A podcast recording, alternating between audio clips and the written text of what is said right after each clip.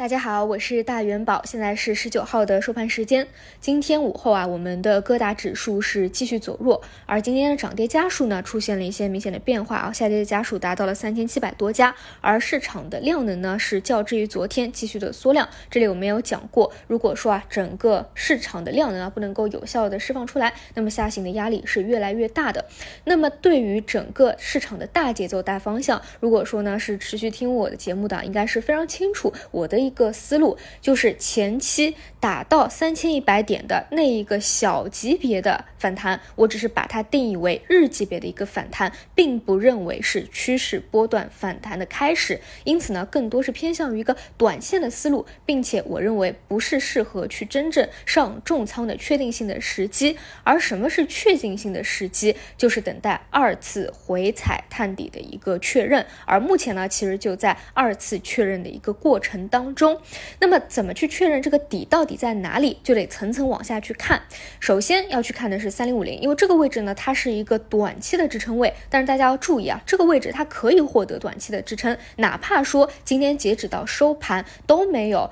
跌破它也不代表说这个位置明天后天不会有效的被击穿掉啊，所以呢，今天其实到收盘的时候啊，这个位置就没有办法有效的站稳，其实已经是跌穿掉了啊。那么接下去呢，就得去关注一下三千点的一个整数关口。我之前就说过啊，不能够去判断前期的一个底就是一个真正的底，也不能够判断说三千点不会再去跌穿。这也是为什么要去稳一稳啊，等待右侧确定性机会的一个很重要的原因，因为下跌。跌趋势呢，每一次的这个反抽啊，你都并不能够判断说，哎，它是一个趋势反转的开始，还是仅仅是一个下跌过程中的反抽而已。不过呢，啊，根据一个比较长期的这样一个呃上证指数的支撑线来说啊，这个时间和空间都不会太久了。我们可能在啊接下去的几天里啊，或者说在下周啊一个比较短的时间里，应该就能够等到这样一个二次回踩确认。那么那个时候呢，我也会及时的在午评跟收评里面跟大家去讲啊，我觉得是真正的能。能够确认回踩到位啊，这是一个更加确定性的右侧的机会吧。那么今天因为整个指数啊是继续的走弱，所以呢各个板块啊也都出现了一定的回落。比如说今天表现最强势的储能的方向啊，也是出现了冲高回落。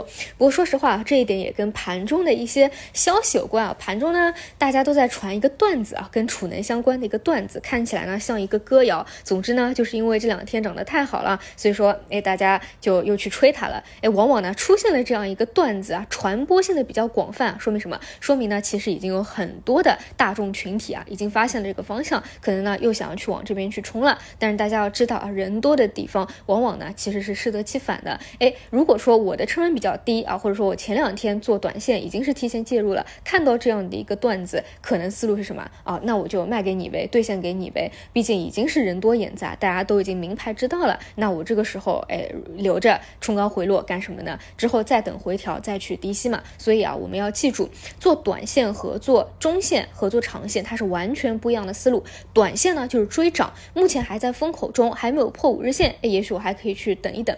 那如果说是中线趋势的，那就是嗯追跌啊，买回调。比如说，你看这两天啊，随着指数的两天回调，光伏的 HJT 又已经回到十日线了啊，可以去后续关注一下有没有去回踩中轨的一个机会。那么像海风啊，这两天啊。前期的表现不算特别强吧，那现在也是有一个回头，那之后等指数调整到位了，这些呢都是值得你去关注和观察的一个方向。那么回顾一下过去的一周啊，我其实主要要给大家讲的就是不要太过的着急啊，保持耐心。我们呢是要有判断波段级别大小的一个能力的。